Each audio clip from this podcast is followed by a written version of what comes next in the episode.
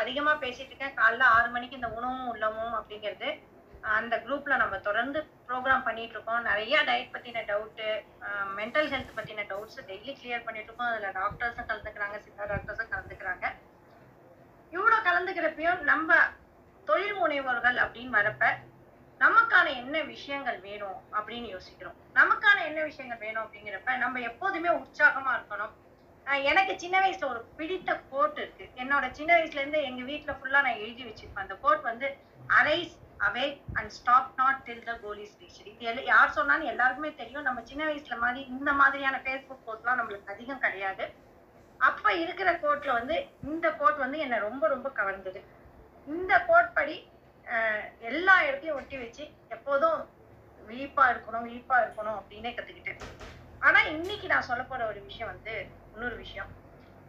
இப்ப நேற்றுக்கு நம்ம படிச்சப்ப நிறைய நாலேஜ் செஷன்ல என்டர்பிரனர்ஸ் அப்படிங்கிறவங்க யாரா இருந்தாலும் ஒரு பாஸ் அப்படிங்கிறவங்க வந்து நிறைய புக்ஸ் படிக்கணும் அப்படின்னு நம்ம தெரியும். ஆனா புக்கு படிக்கிறதுக்கு முன்னாடி பின்னாடி அது செய்ய வேண்டிய விஷயம் என்னன்னு யாருக்காவது தெரியும்? அந்த புக்கு படிக்கிறது நல்லா கிராஸ் பார்த்துக்கு என்ன செய்யணும், அதுக்கு என்ன அவசிய தேவை அப்படின்னு தெரியுமா? இங்க இருக்கிறவங்க யார் வேணாலும் பதில் சொல்லலாம். நீங்க வந்து சைட்ல இருக்க மைக்கை ஃபிளாஷ் பண்ணீங்க அப்படின்னா உங்களை கேள்வி கேட்பேன். ஸோ அது வந்து இண்டிகேஷன், ஃபிளாஷ் பண்றது அப்படிங்கிறது இண்டிகேஷன். ஸோ நீங்க மைக்கை ஓப்பன் பண்ணிட்டு உங்க கொஸ்டின்க்கு உங்களுக்கு நான் பதில் நான் சொல்லலாம். ஸோ புக்கு படிக்கிறது நினைவில் நிற்க, நல்லா கிராஸ் பண்ணிக்க நம்மளுக்கு ஒரு முக்கிய அவசிய தேவை. அது என்னன்னு சொல்ல முடியுமா அரண்யா மேம்? நீங்க சொல்றீங்களா? தெரியல கேட்டு எனக்கு. சரி, ஓகே. ஆஹ் சங்கர் சார், நம்ம புக்கு படிக்க அது நல்லா நினைவுல வச்சுக்க. நம்ம நிறைய புக்கு படிக்கிறோம் அப்படிங்கிறது ரெகுலரா படிக்கிறோம். நம்ம என்ன பண்ணணும் புக்கு படிக்கிறது நினைவுல வச்சுக்க, அதுக்கெல்லாம் என்ன பண்ணணும்? நிவேதிதா மேடம் நீங்க சொல்லலாம். இல்ல எனக்கும் அது ஐடியா ஐடியா சரி, அந்த புக்கு படிக்கிறது இம்பார்ட்டன்ட் அப்படின்னு நம்ம இங்க எல்லாருக்குமே தெரியும். ஆக்சுவலி டெய்லி அட்லீஸ்ட் ஒரு நாலு பேஜாவது ஒரு தொழில் முனைவோர் படிச்சிருக்கணும். எந்த ஒரு வெற்றி பெற்ற லீடர்ஸ் இருந்தாலும் அவங்க புக்கு படிச்சிருப்பாங்க அப்படிங்கிறது நம்மளுக்கு எல்லாருக்குமே அடிக்கடி இதெல்லாம் நம்ம படிக்கிற இதுதான். அதை தவிர்த்து ஃபேஸ்புக்ல நம்மளோட ரீடாட் ரிவ்யூன்னு ஒரு குரூப் இருக்கு. அங்க ரெகுலரா எல்லாருமே புக்கு படிச்சுட்டு இருக்காங்க. ஃபைவ் பிஎம் அப்படின்னு படிச்சுட்டு இருக்கோம். அங்க எல்லாருக்கும் ரியலைஸ் பண்ணிருப்போம் நம்ம ஆல்ரெடி. இங்க அடுத்த இன்னொரு கொஸ்டின் கேட்கணும். இப்ப தொழில் முனைவோருக்கு அடுத்த ரொம்ப முக்கியமான விஷயம் புக்கு படிக்கிறது ஒண்ணு, அடுத்து வேற ஏதாவது முக்கியமான விஷயம் அப்படின்னா எதுவா இருக்கும் அப்படிங்கறது சொல்லலாம். வேற வீடு ராஜா ஜாயின் பண்ணிக்கீங்க, நீங்க சொல்லலாம். புக்கு படிக்கிறத பத்தி ஃபர்ஸ்ட் நான் சொல்றேன். புக்கு படிக்கிறது மேடம் ஆக்சுவலாக வந்து புக்கு படிக்கிறது வந்து ஒரு விஷயத்தை வந்து நம்ம கற்றுக்கணுன்ற மைண்ட் செட்டில் படிக்கணும். ஆக்சுவலாக இன்ஃபர்மேஷன் இன்ஃபர்மேஷன் மட்டுமே நம்ம எடுக்கணுன்ற மாதிரி இல்லாமல் ஒரு டிரான்ஸ்ஃபர்மேஷன், கற்க கசடரை கட் போய் கற்றப்பே நிற்க அதற்கு தகன்ற மாதிரி அதை கற்றுக்கிட்டு அதை இம்ப்ளிமெண்ட் பண்ணுறதுக்காக கற்றுக்கிறது தான் வந்து உண்மையான கல்வி. ஸோ அதை ஒரு விஷயத்தை கற்றுக்கிறதுன்றது அதை இம்ப்ளிமெண்ட் பண்ணுறதுக்கு தகுந்த மாதிரி நம்ம இருந்து கற்றுக்கிறது நல்லதுன்னு நான் நினைக்கிறேன். சரி, சூப்பர். அது நீங்க இம்ப்ளிமெண்ட் பண்றதுக்காக புக்கு படிக்கிறீங்க. புக்கு படிக்கிறதுக்கு நினைவுல நிறுத்தணும் அப்படின்னா, நல்லா நினைவுல நிக்கணும் அப்படின்னா அதுக்கு நம்ம என்ன பண்ணணும்?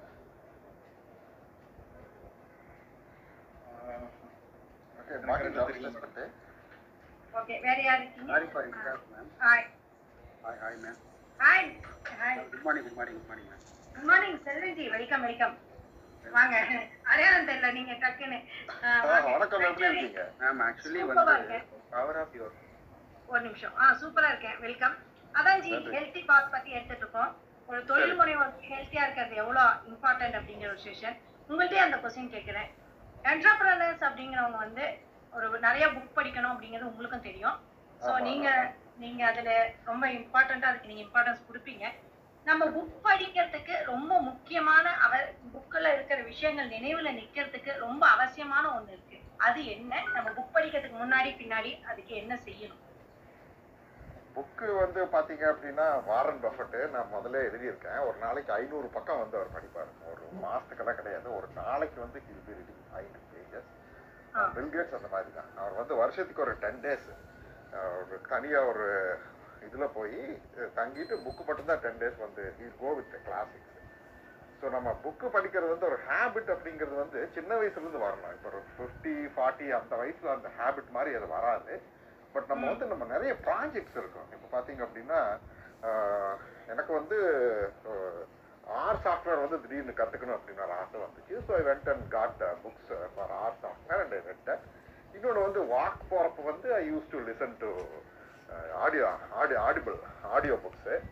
அப்புறம் நம்ம எடுக்கிற ப்ராஜெக்ட்ஸ் வந்து தேவையான ஸ்கில்ஸுக்கு தேவையான புக்ஸ் வந்து நம்ம அதையவே டெய்லி படித்தோம் அப்படின்னா it will be very very useful to. நான் வந்து சும்மா புக்கை சும்மா படிச்சுட்டு போக மாட்டேன். புக்கு படிச்சுட்டு நோட்ஸ் எடுப்பேன். ஒவ்வொரு ஒவ்வொரு புக்கையும் வந்து ஒவ்வொரு ஒரு அத்தியாயத்தை படிச்சுட்டு ஒரு நாளைக்கு ஒரு அத்தியாயம் படிச்சுட்டு அதுக்கான நோட்ஸ் எடுத்து அதுக்கே வந்து ஒன் ஹவர் அது ஒரு எக்ஸசைஸ் மாதிரி அது வந்து செலவாகும். பட் அது வந்து நம்மளுக்கு கண்டிப்பாக நம்ம நினைவில் வந்து அது நிற்கும். அந்த பாயிண்ட்ஸ் வந்து நம்ம மறக்க மாட்டோம். அந்த ஸ்கில் செட்டையும் நம்ம வந்து மறக்க மாட்டோம். Super G, super. ரொம்ப வேல்யூ ஆட் பண்ணிருக்கீங்க. நெக்ஸ்ட் அடுத்த எனக்கு தோணுது வந்து என்னன்னா, அவர் சொன்ன மாதிரியே தான் ஒரு நோட்ஸ் எடுத்துட்டு நீ பிசினஸ் பண்ற அப்படின்னா உனக்கு ரிலேட்டட் நோட்ஸ் எடுத்துட்டு ப்ரையாரிட்டி கொடுத்துடலாம். So I have to follow this first, இதுக்கு அடுத்தது இதை நான் ஃபாலோ பண்ணணும்.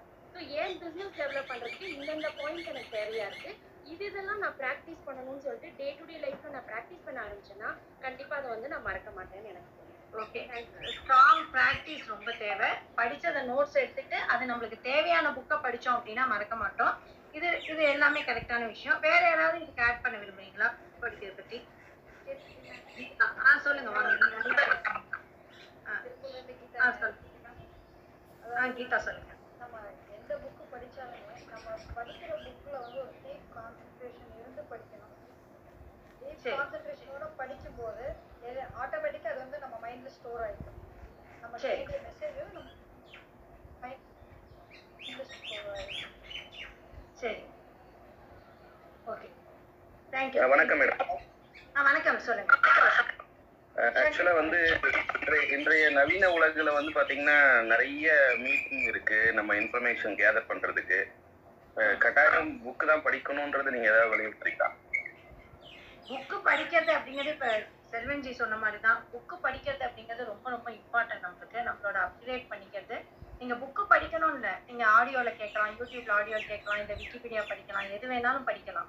ஆனா புக்கு படிக்கிறத நீங்க எது படிச்சாலும் நினைவுல வச்சுக்கணும் இல்லையா? அந்த நினைவுல வச்சுக்கிறதுக்கு நம்மளுக்கு ஒரு அவசிய தேவை. அது என்ன தேவை, எப்படி நம்ம நினைவுல வச்சுக்கிறது அப்படிங்கிறதா என்னோட பொசிஷன். மேடம் இல்ல அதுல நிறைய பாயிண்ட்ஸ் வந்து நம்ம எடுத்து நோட்ஸ் மாதிரி எழுதி நம்ம அதை ஒரு ரிமெம்பர் பண்ணிக்கலாம். சரி, ஓகே, ரொம்ப ரொம்ப அழகா சொன்னீங்க. இப்போ நான் உங்களுக்கு எல்லாருக்குமே என்னோட சப்ஜெக்டுக்குள்ள வரேன். அதுக்கு அடுத்து இன்னொரு கேள்வியும் கேட்டுட்டு நம்ம சப்ஜெக்டுக்குள்ள போகலாம். அடுத்து வந்து நம்மளோட தொழில் முனைவோர்களுக்கு ரொம்ப ரொம்ப தேவை அப்படிங்கிறது கம்யூனிகேஷன். கம்யூனிகேஷனுக்கு ரொம்ப நம்மளுக்கு லிசனிங் ஸ்கில்ஸ் வேணும். அந்த லிசனிங்க்கு வந்து பேஷன்ஸ் வேணும்.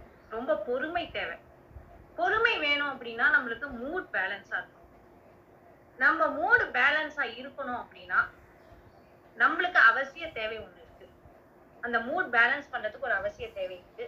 அது என்னெல்லாம் இருக்கு? நிறைய விஷயங்கள் தேவையா இருக்கு. அதுல எது நீங்க முக்கியமா நினைக்கிறீங்கன்னு சொல்லலாம். ஸோ இதுல யார் யார் ஆட் பண்ண பாயிண்ட் ஆட் பண்ணணுமோ பண்ணலாம். நம்மளோட மூட் பேலன்ஸா இருக்குது. அதாவது பொறுமையா நிதானமா அந்த நம்ம ஒரு முடிவு எடுக்கணும் அப்படின்னா நமக்கு நிதானம் பொறுமை அதெல்லாம் ரொம்ப அவசியம். ஒரு ஒரு செகண்ட் நிதானம் தவறினா ஒரு பெரிய நஷ்டம் நம்மளுக்கு ஏற்பட வாய்ப்பு இருக்கு. ஒரு செகண்ட் நம்ம நிதானம் தவறினா நம்மளோட எல்லா விஷயங்களும் இழந்து விட வாய்ப்பு இருக்கு. ஆஹ் ஒரு ஷேர் மார்க்கெட்ல தெரியாம ஒரு விஷயம் நிதானம் தவறி எதையாவது பண்ணிட்டோம் அப்படின்னா நம்மளோட பல லட்சம் லாஸ் ஆக இருக்கு. அப்புறம் ஒரே ஒரு கஸ்டமரை இழந்துட்டோம்னா அதன் மூலமா நம்மளுக்கு லாஸ் ஆகக்கூடிய விஷயம் நிறைய இருக்கு. அந்த மைண்ட் அந்த மூடு அப்படிங்கிறோம் இல்லையா, அதை நிதானமும் பொறுமையும் நம்ம மூடு இரிட்டேட் ஆகாம டென்ஷன் ஆகாம இருக்கிறதுக்கு ஒரு விஷயம் அவசியம். அது எதெல்லாம் ஒரு விஷயம் நான் முக்கிய அவசியமா நினைக்கிறேன். நீங்க எதெல்லாம் நினைக்கிறீங்க? ஆஹ் கண்டிப்பா கிருத்தி. நான் ஆரண்யா. ஆஹ் உடல்நிலை அடிப்படை ஆரோக்கியமா இருந்தா மட்டும்தான் பிசினஸ் பண்ண முடியும், மூடு ஸ்விங் ஆகாம இருக்க முடியும், ஒருத்தர் பேசுறத லிசன் பண்ண முடியும்னு நான் நம்புறேன். Super, super.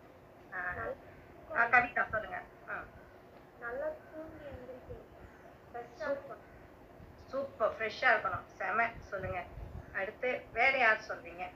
ஜி நீங்க உங்க பாயிண்ட் சொல்ல முடியுமா? சொல்றேங்க சொல்றேங்க. ஃபர்ஸ்ட் வந்துங்க டெய்லி வந்து நான் தனிமை நம்மளுக்கு வந்து ரொம்ப ரொம்ப அவசியம். நான் நிறையா சொல்லியிருக்கேன், நிறைய இதில் வந்து சொல்லியிருக்கேன்.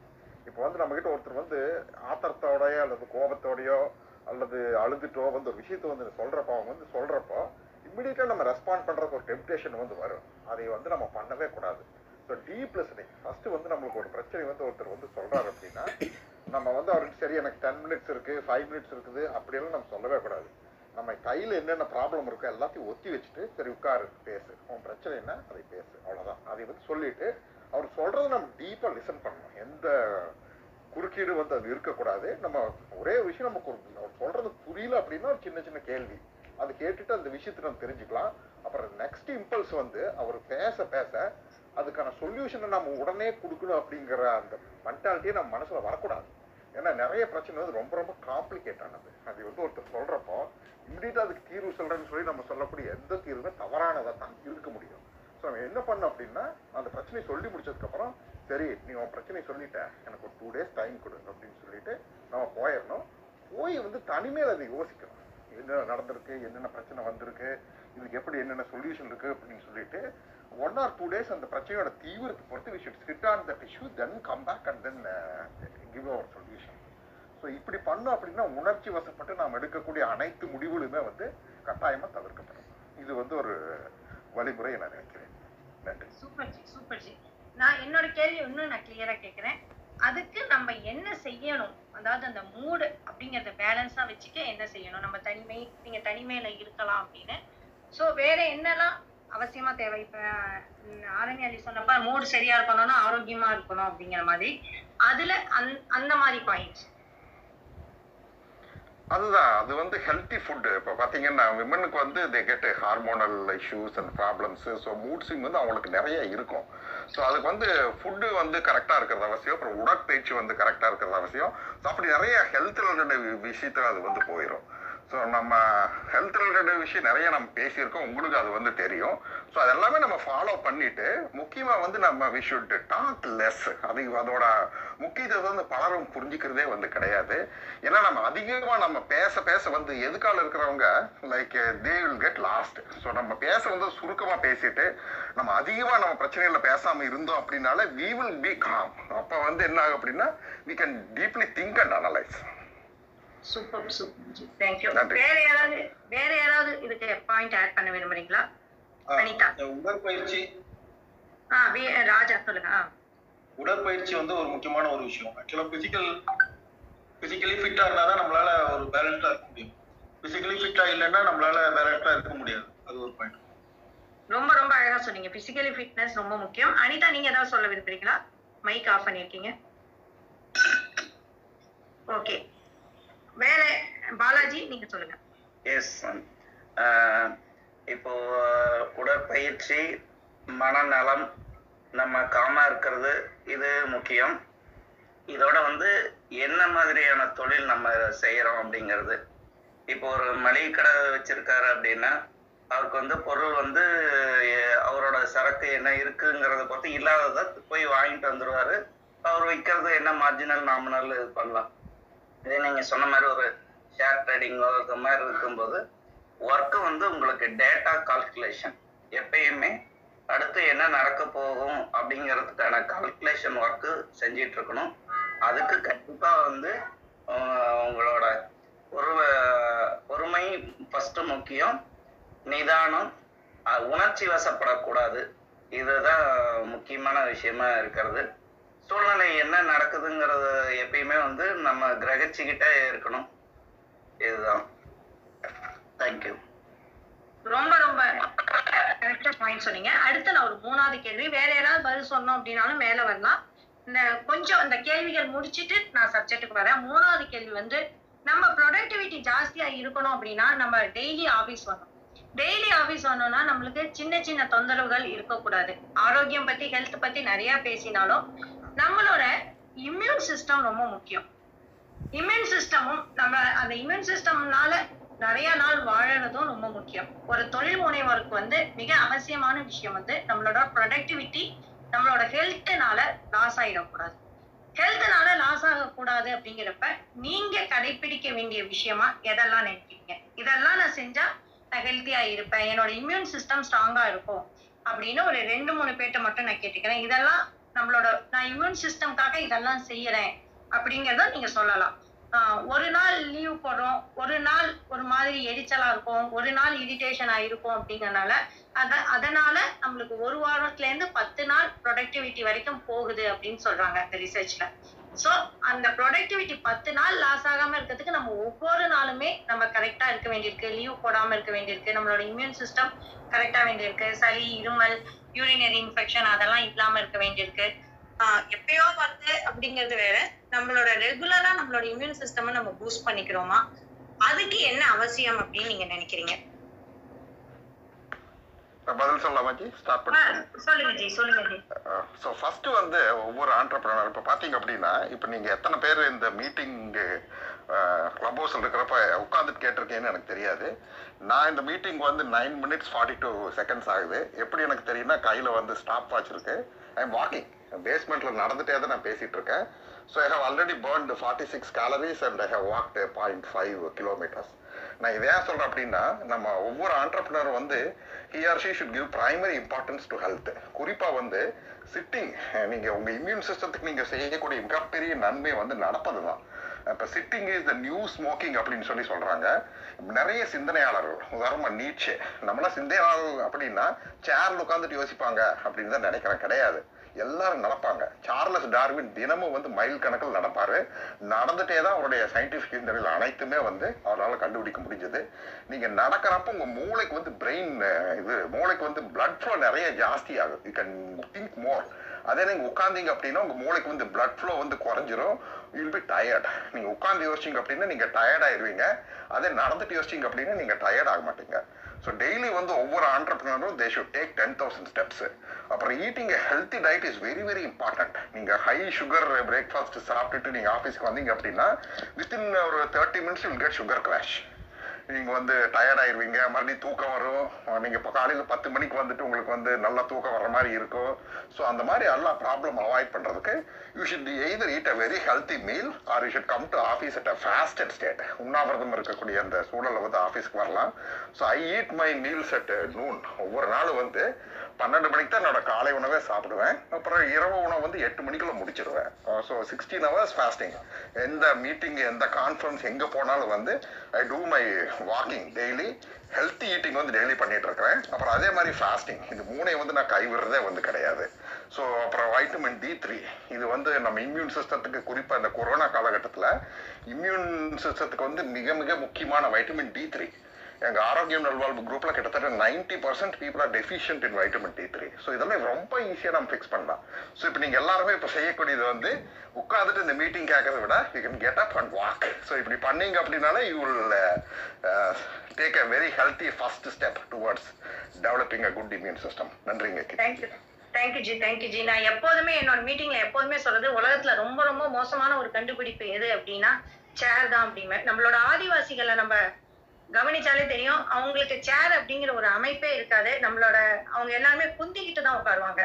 ஆஹ் அவங்க வந்து இப்படி நம்மள மாதிரி பிளாட்டா இடுப்பு இப்படி வச்சுக்கிட்டு இப்படி உட்கார ஒரு அமைப்பு இருக்காது. ஆஹ் இதை நான் தொடர்ந்து பேசிக்கிட்டே இருப்பேன். இந்த பத்தாயிரம் ஸ்டெப்ஸ், இந்த உட்கார்றது எவ்வளவு எதிரி எதிர் தன்மையான நம்மளுக்கு விஷயம் அப்படின்னு தொடர்ந்து நடந்துகிட்டே இருக்கிறவங்க தான் நம்மளாம் ஒரு நாடோடிகளா தானே இருந்திருக்கும் அந்த காலத்துல. நம்மளோட உணவுகளே வந்து நடந்து காலையில இருந்து சாயங்காலம் வரைக்கும் நம்ம உணவு தேடி நடந்து நடந்துதான் பழக்கம். திடீர்னு உட்காரும் பொழுது நம்மளோட இயற்கைக்கு எதிரானவர்களா ஆகணும். Thank you G. இது ஒரு இம்யூன் சிஸ்டம்க்கு ரொம்ப ஆதாரமான விஷயம். வேற எதெல்லாம் ஆதாரமான விஷயம் அப்படின்னு நினைக்கிறீங்க? வேற யாராவது சொல்ல முடியுமா?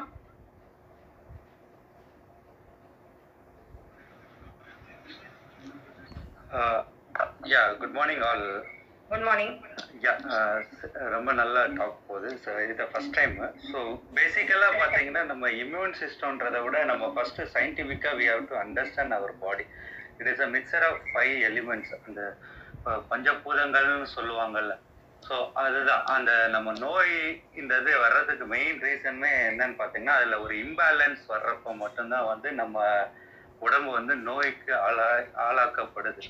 ஸோ அதுக்கு ஃபஸ்ட்டு திங்கு நமக்கு நேச்சுரலாக வந்து பார்த்தீங்கன்னா நமக்கு இயற்கைன்னு ஒன்று இருக்குது. இயற்கை பார்த்தீங்கன்னா சன்லைட்டு. நம்ம இப்போ பார்த்தோம்னா இந்த ஏசியெல்லாம் வந்த பிறகு பார்த்தீங்கன்னா மெனி ஆஃப் அஸ் நம்ம உடம்புல சன்னே சன்லைட்டே படுறது கிடையாது. ஸோ விட்டமின் டி வந்து இயற்கையாகவே நம்ம, நான் சம்டைம்ஸ் முன்னாடி ஒரு இது கூட போயிருந்தேன், விவசாயன்றது வந்து நம்ம பண்ணுறது இல்லை, இயற்கையே பண்ணுது. அது மாதிரி இயற்கை நமக்கு தேவையான எல்லா விஷயங்களையும் அது இயற்கையாகவே கொடுத்துருக்கு. நம்ம அதுலேருந்து எவ்வளோக்குள்ள டிஸ்டன்ஸாக வெளியில் போகிறோமோ அவ்வளோக்குள்ள நம்ம வந்து நோய் இந்த மாதிரி பல வாழ்வாதார சிக்கல்கள் இந்த மாதிரி ஆயிடுது. அதனால முழுக்க முழுக்க நம்ம இயற்கையை சார்ந்து சன்லைட்டில் இருக்கிறது, இயற்கையான தண்ணி. இன்னைக்கெல்லாம் வந்து நம்ம பார்த்தோன்னா டிடிஎஸ், நம்ம குடிக்கிற கேன் வாட்டரில் பார்த்தீங்கன்னா டிடிஎஸ் மொத்தமே நாற்பதாக இருக்குது. வேற கவர்மெண்ட் பார்த்தீங்கன்னா எஃப்எஸ்எஸ்ஐ ஸ்டாண்டர்ட் படி முந்நூறுலேருந்து ஐநூறு இருக்கணும், ஆனால் நம்ம குடிக்கிறது நாற்பது தான் இருக்குது. எவ்வளோக்குள்ள டிடிஎஸ் கம்மியாகுமோ அவ்வளோக்குள்ள தண்ணி சுவையாக இருக்கும், ஆனால் அதெல்லாம் சக்க மாதிரி தான். நம்ம என்ன சொல்கிறது, மாடர்னைசேஷன் அப்படின்ற பேரில் நம்மளை அறியாமலே நம்ம உடம்பை வீக் ஆக்கிக்கிட்டு இருக்கோம். அது ரொம்ப ரொம்ப இம்பார்ட்டன்ட் பாயிண்ட்டு. முடிஞ்சளவு இந்த டேப் வாட்டர் இதெல்லாம் நம்ம குடித்தோம்னா நமக்கு தேவையான எல்லா ஒரு மினரல்ஸ் எல்லாமே கிடைக்கும். எல்லாரும் இப்போ வந்து கார்பரேஷன் வாட்டர் வந்து நம்ம எல்லாமே துச்சமாக பார்க்குறோம். இதை இதில் ஒரு பாயிண்ட் நான் ஆட் பண்ண விரும்புகிறேன். தேற்றான் கொட்டை அப்படின்னு ஒன்று வருது. எனக்கு தெரிஞ்சு சில ஃப்ரெண்ட்ஸ் என்ன பண்ணுவாங்க அப்படின்னா, டேப் வாட்டரில் தேற்றான் கொட்டையை போட்டு ஃபில்டர் பண்ணிட்டு அந்த தண்ணியை குடிக்கிறதுனால ஆரோக்கியமாக இருக்கிறதா சொல்கிறாங்க. நான் ட்ரை பண்ணதில்லை, வேணுங்கிறவங்க அதை ட்ரை பண்ணலாம். நீங்கள் அடுத்த பாயிண்ட் சொல்லுங்கள். இது வந்து மெயின் வாட்டர். அடுத்து நெக்ஸ்ட் பார்த்தீங்க அப்படின்னா, நம்ம ஒரு ஸ்பேஸு, ஒரு என்ன சொல்கிறது, ஒரு காற்று. அடுத்தது வாயு. வாயுன்னு சொல்கிறோம். நம்ம எவ்வளோ பியூரிஃபைடு என்ன சொல்றது காற்று வந்து சுவாசிக்கிறோம். நம்ம அட்லீஸ்ட் ஒரு மந்த்லி ஒன்ஸ் இல்லை ஃபோர்ட் நைட் பேசிஸ்ல ஒரு ஒரு ரிமோட் ஏரியாவுக்கு போய் நல்ல டீப் பிரீத்து, இல்லை சென்னை மாதிரி இடத்துல பார்த்தீங்கன்னா ஒரு பப்ளிக் ஏரியா லைக் பீச்சிலலாம் போனோன்னா கொஞ்ச நேரமாவது அட்லீஸ்ட் ஒரு ஒன் ஹவராவது நல்ல காற்று உள் வாங்கணும். ஸோ பிராணயாமா இதெல்லாம் வந்து செகண்ட். நம்ம ரெகுலர் பிராணயாமா இதுன்றதே என்ன அப்படின்னு பார்த்தீங்கன்னா, சிம்பிளா நம்மளோட மூச்சு காற்றை வந்து ஃபோக்கஸ் பண்றது தான். அது எவ்வளோக்கு எவ்வளோ ஸ்லோவா ரிலாக்ஸா பொறுமையா நம்ம எடுக்கிறோமோ அவ்வளோக்கு எவ்வளோ நம்மளோட பிராணன், பிராணன்றதான் உயிர், அந்த உயிர் வந்து we are giving more self லைஃபை இன்க்ரீஸ் பண்றோம். ஸோ இன்னைக்கு பெரும்பாலானவங்க வந்து நம்ம மூச்சு காற்றை பார்த்தீங்கன்னா ரொம்ப வேமா படபடபட. இப்போ நார்மலா பீப்புள் பார்த்தீங்கன்னா ஒரு ஒரு நிமிஷ ஒரு நிமிஷத்துக்கு இருபதுலேருந்து இருபத்தஞ்சுக்குள்ளே பண்ணுவாங்க. ஆனால் இன்னைக்கு இருக்கிற சுச்சுவேஷனில் நம்ம அதை கான்சென்ட்ரேட் பண்ணாமல் it is going beyond twenty five thirty அந்த ரேஞ்செல்லாம் போகுது.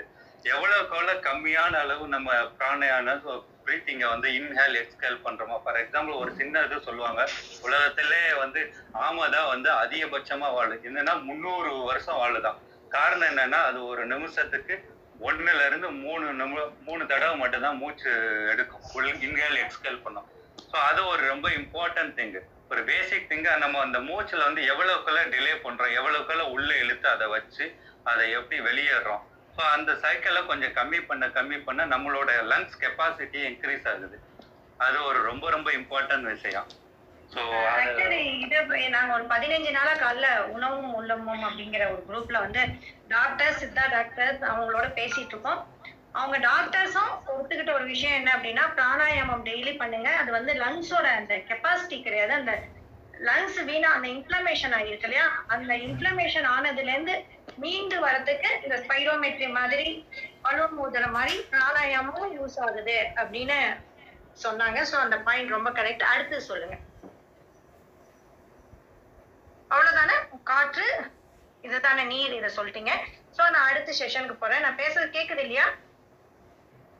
ஓகே, நம்ம இப்போ இது எல்லாமே பார்த்தோம். அடுத்து வந்து இன்னொன்று லைஃப் ஸ்டைல் டிசீசஸ்.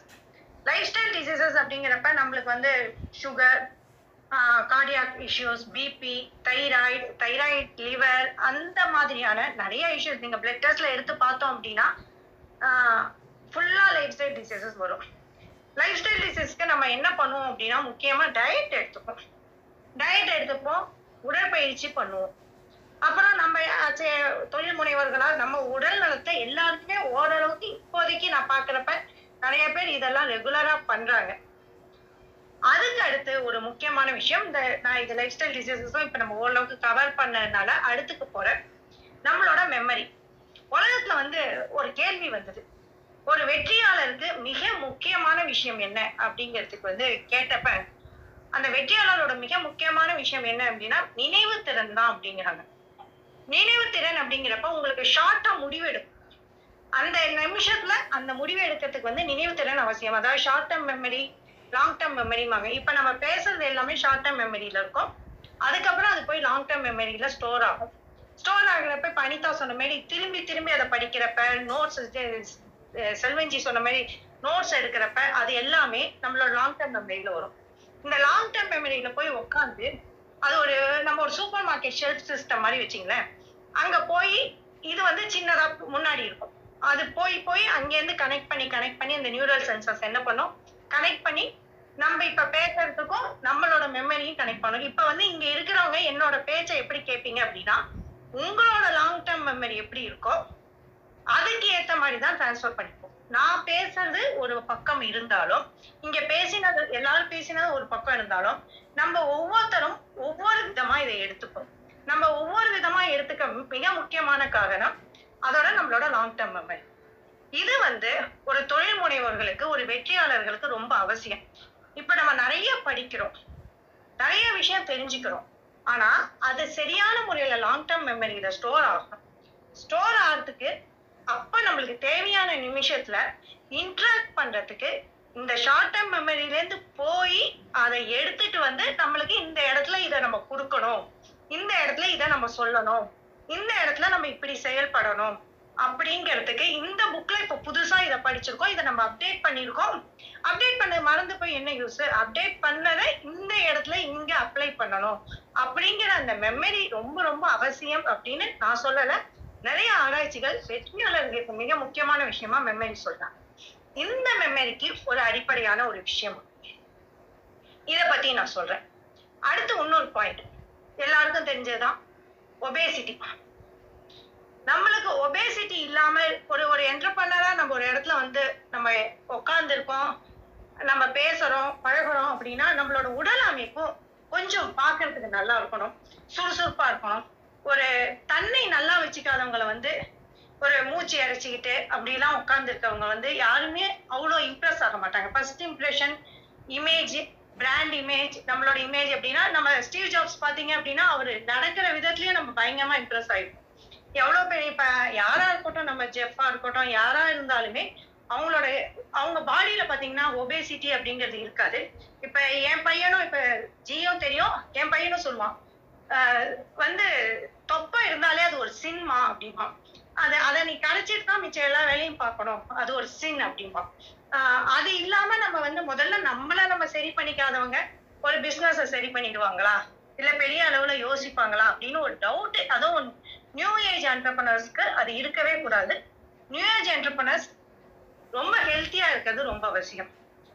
இது எல்லாமே செய்யறதுக்கு ஒரு அடிப்படையான ஒரு விஷயம். அந்த விஷயம் வந்து கவிதா ரமேஷ் சொன்னாங்க. அந்த அந்த விஷயத்த அந்த விஷயம்னா என்ன அப்படின்னா, நான் ஃபர்ஸ்ட் சொன்ன மாதிரி புக்குக்கு நம்ம கிராஸ்ப் ஆகணும், இல்ல புக்கு படிச்சப்பறம் நம்ம நினைவுல நிக்கணும் அப்படின்னா அதுக்கு எல்லாத்துக்குமே நான் இப்ப சொன்ன எல்லா விஷயத்துக்குமே ஒரு அடிப்படை மிக மிக அத்தியாவசியம். நிறைய பேர் மறந்து போன ஒரு விஷயம், நிறைய பேர் தவறா புரிஞ்சுக்கிட்ட ஒரு விஷயம் ஒன்று இருக்கு, அதுதான் தூக்கம். தூக்கம் சரியில்லாட்டி இது எதுவுமே சரி இருக்காது. அதுக்குதான் நான் இவ்வளவு கேள்விகள் போட்டேன். சோ தூக்கம் நம்மளுக்கு என்ன செய்யுது அப்படிங்கறதா என்னோட டாபிக் இருக்கு. ஃபர்ஸ்ட் நம்மளோட மெமரி, நம்மளோட மெமரியில தூக்கம் எப்படி ஒர்க் பண்ணுது அப்படின்னா, நம்ம ராத்திரி இது வந்து அகைன் நான் ரிசர்ச்சுக்கு தான் போறேன். ஒரு கண்ட்ரோல் குரூப் இருந்தாங்க, ஒரு நார்மல் குரூப் இருந்தாங்க. கண்ட்ரோல் குரூப்ல என்ன பண்ணாங்க அப்படின்னா நாலு மணி நேரம் அஞ்சு மணி நேரம் தூங்கினாங்க. அப்புறம் இன்னொரு குரூப் எட்டு ஒன்பது மணி நேரம் தூங்க வச்சுட்டாங்க. அவங்களுக்கு நல்ல ஹெல்த்தி டயட் கொடுத்தாங்க, அவங்க டெய்லி எக்ஸசைஸ் பண்ற மாதிரி எல்லாமே பண்ணினாங்க. ஆனா தூக்க நேரத்தை மட்டும், ஏன்னா இந்த மாதிரி ரிசர்ச்ல வந்து அந்த பர்டிகுலர் விஷயத்த மட்டும் தான் பண்ணுவாங்க, தூக்க நேரத்தை மட்டும் அட்ஜஸ்ட் பண்ணாங்க. அட்ஜஸ்ட் பண்ணிட்டு மறுநாள் வந்து வெர்பல் ரீசனிங், அப்புறம் வந்து அந்த ரீ ரீகலெக்ட் பண்றது, வேர்ட்ஸ் வந்து வேகமா ஒரு பத்து வேர்ட்ஸ் கொடுத்து ரீகலெக்ட் பண்றது. அப்புறம் அவங்களோட இமேஜிங், அந்த வந்து நிறைய இமேஜிங், அதாவது ப்ரீஃப்ரண்டல் கார்டெக்ஸ் அப்படிம்பாங்க, அதுல வந்து இமேஜ் எடுத்து பார்ப்பாங்க, அதுல எப்படி இருக்கு அவங்களோட ஆக்டிவிட்டி. இந்த மாதிரி நிறைய டெஸ்ட்டுகளுக்கு அவங்கள உட்படுத்திக்கிட்டே இருக்காங்க. உட்படுத்திக்கிட்டே இருந்தப்ப இது ஒரு விதமான டெஸ்ட் இல்லை, இது வந்து one day sleep deprivation, complete sleep deprivation ஆராய்ச்சிகள் நடந்திருக்கு. தொடர்ந்து பத்து நாளைக்கு ஸ்லீப் டிப்ரிவேஷன்ல நடந்திருக்கு. அப்புறம் வெளிச்சம் வெளிச்சம் இல்லாம ஸ்லீப் டிப்ரிவேஷன்லாம் ஆராய்ச்சிகள் நடந்திருக்கு. நான் சொல்றது ஒன்லி மெமரிக்கு மட்டும் நடந்த ஆராய்ச்சி சொல்றேன். இதுல தூக்கம் இல்லாம இருந்தவங்களுக்கும் தூங்கினவங்களுக்கும் கிட்டத்தட்ட பதினஞ்சு நாள் இந்த நடந்த டெஸ்ட்ல இவங்களுக்கு கடுமையாக வந்து கடுமையான்னு சொல்ல முடியாது, ஓரளவுக்கு இவங்களால வார்த்தைகளை மீட்டு எடுக்க முடியல, உடனே நினைவு திறனை கொண்டு வர முடியல. அவங்க கொஞ்சம் யோசிச்சு அது வரத்துக்கு லேட் ஆச்சு, அவங்களால உடனே முடிவெடுக்க முடியல. இந்த முடிவெடுக்க முடியாத ஒரு விஷயங்கள் இதெல்லாம் வந்து அவங்களுக்கு இருந்தது. நம்ம தூக்கம் சரியில்லாம நம்ம என்னதான் ஆரோக்கியமா இருந்தாலும் ராத்திரி உட்காந்து மொபைலை வச்சிட்டு இருந்தோம் அப்படின்னா கண்டிப்பா நம்மளால நல்ல மெமரி நம்மளுக்கு இருக்காது. நம்ம என்ன படிச்சாலும் நினைவுல வச்சுக்க முடியாது. நம்ம நோட்ஸ் எடுத்தாலும் சரி, நம்ம எவ்வளவு கவனமா இருந்தாலும் சரி, நம்ம தூக்கம் ரொம்ப முக்கியம். அது மட்டும் இல்லாம இந்த புக் ரீடிங்க்கு சொன்னல, புக் ரீடிங்க்கு முன்னாடி நீங்க ஒரு நல்லா தூங்கி எழுந்துட்டு காலையில புக் படிச்சு பாருங்க. சோ இங்க யாராவது காலையில எழுந்தோன்னு புக் படிக்கிறவங்க யாராவது இருக்கீங்களா? காலையில எழுந்தோன்னே அஞ்சு மணிக்கு நல்லா தூங்கிட்டு காலையில புக்கு படிக்கிறவங்க, புக்கு வாசிக்கிறவங்க யாராவது இருக்கீங்களா? அந்த டிஃபரன்ஸ் பாத்திருக்கீங்களா? காலையில எழுந்தோன்னு புக்கு படிக்கிறதுக்கும் அதுக்கப்புறம் புக் படிக்கிறதுக்கும் ஒரு டிஃபரன்ஸ் யாராவது இருந்தா வந்து கை ரைஸ் பண்ணி சொல்லலாம். அது எந்த எந்த அளவுக்கு நம்மளோட மெமரிக்குள்ள வருது அப்படிங்கறத நம்ம கரெக்டா சொல்லலாம். சோ யா சதீஷ் சொல்லுங்க. ஒன்றும் இல்லைங்க, நான் எப்பயுமே வந்து பார்த்தீங்கன்னா ஸ்லீப் வந்து நேரமாக தூங்கிடுவேன். பட் நீங்கள் சொல்கிற மாதிரி காலையில் நாலு மணி அஞ்சு மணி எந்திரிச்சோன்னா நீங்கள் சொல்கிற மாதிரி புக்ஸ் தான் படிப்பேன், நிறையா புக்ஸ் படிப்பேன். நீங்கள் சொல்கிற மாதிரி காலையில் எந்திரிச்சோன்னா படிக்கிறேன் எந்த ஒரு விஷயமும் வந்து பார்த்தீங்கன்னா அப்படியே நம்ம மெமரி எப்போ எப்போ கேட்டாலும் படிக்கிறேன். ஏன் அதுன்னு அப்சர்வ் பண்ணி பார்த்துருக்கீங்களா? ஆமாம்,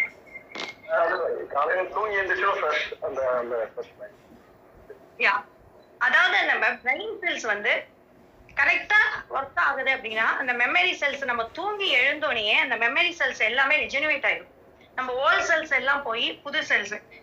இங்க இருக்கிறவங்க எல்லாருக்கும் தெரியும்னு நினைக்கிறேன், நிறைய பேர் கேள்விப்பட்டிருப்பீங்க, நம்மளோட ஸ்லீப் சைக்கிள் அப்படின்னு இருக்கு. எட்டு மணி நேரம் இருந்தாலும் ஸ்லீப் சைக்கிள் இருக்கும். அதுல வந்து நம்மளோட ரெம் சைக்கிள் அப்ப நிறைய ட்ரீம்ஸ் வரும். அந்த ட்ரீம்ஸுக்கும் நம்ம மெமரிக்கும் ரொம்பவே ரிலேஷன் உண்டு. அந்த ரிலேஷன் அதை வந்து கரெக்டாக அது ரீசைக்கிள் நைட் ஆன ஆகினப்புறம் நம்ம காலையில் அந்த மெமரி வந்து அவ்வளோ ஃப்ரெஷ்ஷாக இருக்கும். சரி, இது வந்து நம்ம எட்டு மணி நேரம் ரீசைக்கிள் இருந்தால் தான் இருக்குமா அப்படின்னா இல்லை. இன்னொரு ஒரு அழகான விஷயம் சொல்ல, பசங்க வீட்டில் இருந்தாங்க அப்படின்னா சின்னதாக பவர் நாப் கொடுங்க, பவர் நாப் கொடுத்துட்டு அவங்கள படிக்க சொல்லுங்க, ரொம்ப நல்லா இருக்கும். அப்புறம் வந்து மெமரி பத்தி ரிசர்ச் பண்ண ஒரு ப்ரொஃபஸர் இருக்காங்க. அவங்க என்ன சொல்றாங்க அப்படின்னா டுவெண்ட்டி மினிட்ஸ்க்கு மேல படிக்காதீங்கிறாங்க. டுவெண்ட்டி மினிட்ஸ்க்கு அப்புறம் ஒரு அஞ்சு நிமிஷம் பவர் நாப் எடுக்கலாம், இல்லாட்டி நீங்க வேற ஏதாவது வேலை செய்யுங்க. அப்ப அந்த ப்ரீஃப்ரண்டல் கார்டெக்ஸுக்கும் அந்த பின்னாடி இருக்கிற அந்த பிரெயின் அந்த இதுவும் கரெக்டா போய் கனெக்ட் பண்ணி அதை ஸ்டோர் பண்ணிக்கிறதுக்கான டைமை கொடுக்கணும், அப்பதான் நீங்க படிச்சது ஆகும் அப்படிங்கிறாங்க. இன்னொன்னு ரொம்ப அழகான ஸ்லீப் தெரபிஸ்ட்லாம் என்ன சொல்றாங்க அப்படின்னா படிக்கிறதுக்கு முன்னாடியும் ஒரு ஃபைவ் மினிட்ஸ் பவர் நாப் எடுங்க, படிச்ச அப்புறமும் நீங்க ஃபைவ் மினிட்ஸ் பவர் நாப் எடுக்கலாம். எடுத்தீங்க அப்படின்னா நீங்க படிக்கிற விஷயங்கள் அந்த அளவுக்கு நல்லா மனசுல பதியும் அப்படிங்கிறாங்க.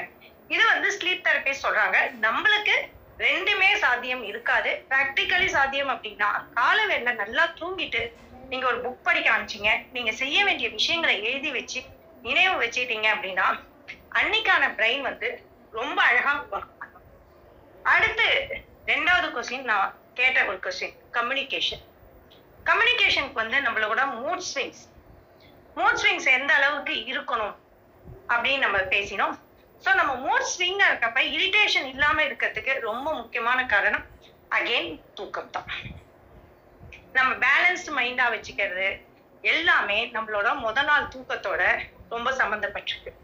இதுவும் நிறைய விஷயம் நம்மளுக்கே தெரியும்.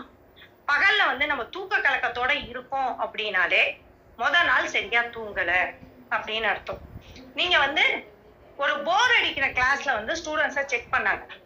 முத நாள் வந்து நல்லா தூங்கினவங்கள மறுநாள் போர் அடிக்கிற கிளாஸ்ல உட்காந்து வச்சு பார்த்தாங்க. அவங்களால போர் அடிச்சா கூட தூங்க முடியல, சும்மா ஏதோ விளையாடிட்டு இருந்தாங்க, எல்லாம் பண்ணிட்டு இருந்தாங்க. அதே நைட்டு சரியா தூங்காதவங்களை ரொம்ப சுறுசுறுப்பான கிளாஸ்ல, ரொம்ப இந்த கிளாஸ்ல எதுல உட்காந்து வச்சாலும் அவங்களால ஒரு அஞ்சு நிமிஷத்துக்கு மேல எந்த விஷயத்தையும் லிசன் பண்ண முடியல, பத்து நிமிஷம் மேல கவனிக்க முடியல. முத நாள் தூக்கத்துக்கும் நம்மளோட லிசனிங் ஸ்கில்லுக்கும் ரொம்ப ரொம்ப இம் கனெக்ஷன் இருக்கு. நம்மளால நைட்டு ஒழுங்கா தூங்காட்டி மறுநாள் நம்மளால எதையுமே லிசன் பண்ண முடியாது. லிசன் பண்ணாட்டி நம்மளால ஒழுங்கா கம்யூனிகேட் பண்ண முடியாது. ஒழுங்கா கம்யூனிகேட் பண்ணாத இடத்துல இரிட்டேஷன் வரும். அந்த இரிட்டேஷன் என்ன ஆகும் அப்படின்னா மூட் ஸ்விங்ஸா வரும். ஏன் அப்படின்னா நம்மளால அந்த இடத்துல கான்சென்ட்ரேஷனா இருக்க முடியாது. டக்குன்னு நம்மளுக்கு ஒரு தூக்கம் வரும். அந்த தூக்கத்துல வந்து எரிச்சல் அடிக்கும். எரிச்சல் அடியதை தவிர்த்து இல்லாம நம்மளோட தூக்கத்துக்கும் ஹார்மோன்ஸுக்கும் ரொம்ப ரொம்ப சம்பந்தம் இருக்கு. என்னென்ன ஹார்மோன்ஸ் வந்து தூக்கத்துல வந்து சம்பந்தம் இருக்கு அப்படிங்கிறதையும் நம்ம இப்ப பார்ப்போம். நம்மளோட குரோத் ஹார்மோன் குரோத் ஹார்மோன் வந்து டிஷ்யூ வந்து ரிப்பேர் பண்றது, குரோத் பண்றது எல்லாமே பிட்யூட்டரி கிளாண்ட் தான் இருக்கும். அது எப்ப ஜாஸ்தி ரிலீஸ் ஆகும் அப்படின்னா நம்ம தூங்குறப்பதான். அடுத்து ஏடிஹெச் அப்படின்னு ஒண்ணு இருக்கு. அதுவும் பிட்யூட்டரி கிளாண்ட்ல தான் இருக்கும். அந்த ஏடிஹெச் இன்க்ரீஸ் ஆகிறதும் வந்து தூக்கத்துல தான். அஸ் யூஷுவல் எல்லாருமே மெலோடனின் சப்ளிமெண்ட் பத்தி தெரியும்.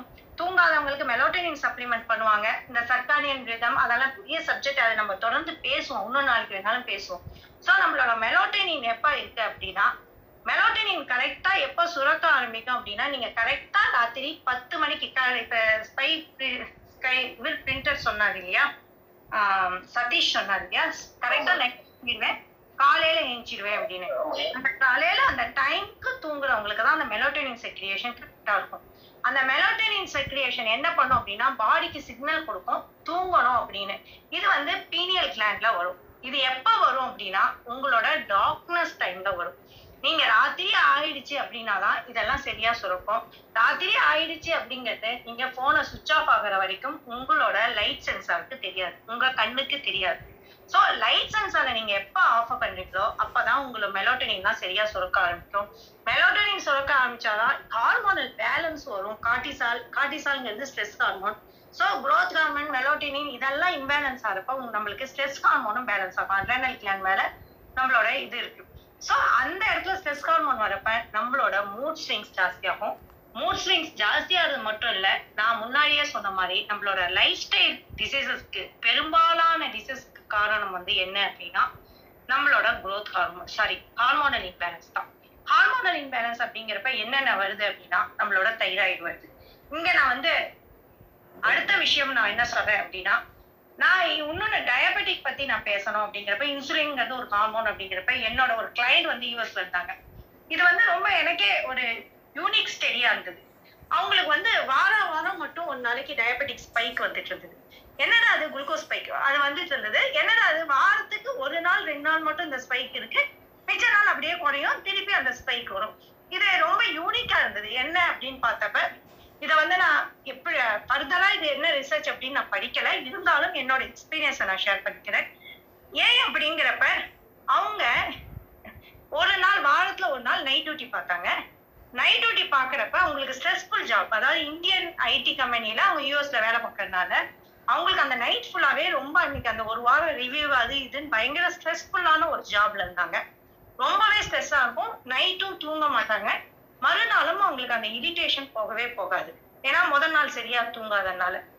அதனால என்ன ஆகும் அப்படின்னா கரெக்டா அன்னைக்கு எங்களுக்கு வந்து அதை கண்டுபிடிக்க முடியாத காரணம் என்ன அப்படின்னா அன்னைக்கு அவங்களோட இது ஸ்பைக் ஆகல, குளுக்கோஸ் லெவல் ரெண்டு நாள் கழிச்சு ஸ்பைக் ஆச்சு. இது தொடர்ந்து பண்ணப்புறம் அவங்க சரியா தூங்க வச்சப்புறம் என்ன ஆயிருக்கு, அந்த அந்த ஸ்ட்ரெஸ் லெவல், அவங்களோட சரியான தூக்கம், அவங்களோட ஒர்க் ஸ்டைல மாத்தினப்புறம் என்ன ஆயிருக்கு அப்படின்னா அவங்களோட தூக்கம் சரியானப்புறம் அந்த ஸ்பைக் குறைய ஆரம்பிச்சிருச்சு. ஸோ எனக்கு இது ரொம்பவே ஆச்சரியமான ஒரு விஷயமா இருந்தது. எந்த அளவுக்கு நம்மளோட இன்சுலினோ நம்மளோட தூக்கமும் எந்த அளவுக்கு ரிலேட் ஆகிருக்கு அப்படின்னு நான் வந்து பர்சனலா பார்த்துட்டு இருந்தா எனக்கு இந்த ஸ்லீப் மேலேயே ரொம்ப இன்ட்ரெஸ்ட் வந்து ஸ்லீப் பத்தின கோர்சஸ்லாம் ஜாயின் ஆகிறதுக்கும் அது ஒரு ஆர்வம் வந்து வரதுக்கான அந்த இடத்துலதான் ஃபர்ஸ்ட் ஒரு ஆர்வம் வந்து முளையிட ஆரம்பிச்சுது. ஸோ நம்மளோட லைஃப் ஸ்டைல் டிசீசஸ். அப்புறம் நெமுருக்கு வரவங்க யாரா இருந்தாலும் நெமுரு அப்படின்னு சொல்லிட்டு ஸ்லீப் ப்ரோக்ராம் ஒன்று பண்றோம். நெமுருக்கு வரவங்க யாரா இருந்தாலுமே பிபி வந்து இருக்கிறவங்க சரியா தூங்க மாட்டாங்க. அப்ப நான் நல்லா பார்த்துருக்கேன். பிபி வந்து நம்ம டயட் உடற்பயிற்சி எல்லாமே தூக்கத்துக்கும் அவசியம்தான். தூக்கம் வந்து சாதாரணமா வந்துடாது, அதுக்கு நம்ம நிறைய செயல்படணும். ஆனா தூக்கம் ஒண்ணு சரியில்லாட்டி நம்ம பிபி ரைஸ் ஆகும்.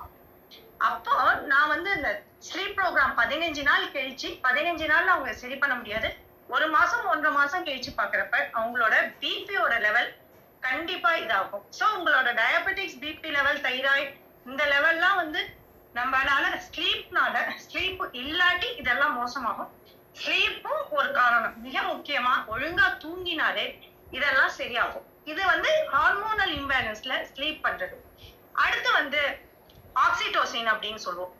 ஆக்சிடோசின் வந்து ஹைப்போதாலமஸ்ல வரும். இது வந்து அஞ்சு மணி நேரம் தூங்கினாதான் இது உண்டு. இது வந்து நம்மளோட ட்ரீமுக்கும் இதுக்கும் சம்பந்தம் இருக்கு. சிக்மண்ட் ஃப்ராய்ட்லாம் பத்தி படிச்சா ட்ரீம்லாம் எவ்வளோ முக்கியமான விஷயம் அப்படின்னு. அது என்ன பண்ணுது அப்படின்னா, இந்த ஆக்சிடோசின் நம்மளுக்கு சரியா இல்லை அப்படின்னா நம்மளோட குழந்தை பிறப்பு, லாக்டேஷன் இதெல்லாம் பிரச்சனை ஆகுது. இன்னொன்னு ரொம்ப ரொம்ப முக்கியம், நம்ம என்டர்பிரனர்ஸ், நம்மளுக்கு இப்ப குழந்தை பிறப்பு, லாக்டேஷன் பத்தியா பேச வந்திருக்கோம் இல்ல, நம்ம இங்க தொழில் முனைவோருக்கு தேவையான விஷயங்கள் தான் பேச வந்திருக்கோம். தொழில் முனைவோருக்கு என்ன தேவை அப்படின்னா சோசியல் பிஹேவியர் ரொம்ப தேவை. சோசியல் பிஹேவியருக்கு இதுவும் ரொம்ப முக்கியம். இது அஞ்சு மணி நேரம் தூங்கினா தான் நம்மளுக்கு கிடைக்கும்.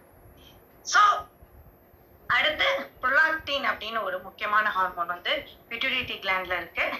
இது வந்து ஸ்லீப் அப்ப ஹையர் ஆகும் டே டைமோட. இது நம்ம மெட்டபாலிசம், இம்யூன் சிஸ்டம், லாக்டேஷன் அப்படின்னு ஒரு முன்னூறு ஃபங்க்ஷனை வந்து நம்மள கரெக்ட் பண்ணுது. ஸோ நம்மளோட ஹார்மோன் லெவலுக்கும் நம்மளோட ஸ்லீப்புக்கும் ரொம்ப ரொம்ப இது கரெக்ட். ஆக்சுவலி ரொம்ப ரொம்ப தொடர்பு அதிகமா இருக்கிறதுனால சரியா தூங்குறோம், டைமுக்கு தூங்குறோம் அப்படிங்கிறது எவ்வளவு முக்கியம் அப்படிங்கிறத சொல்லதான் நான் இங்க வந்திருக்கேன். சோ இது அடுத்த விஷயம். மூணாவது இம்யூன் சிஸ்டம் பத்தி கேட்டேன்.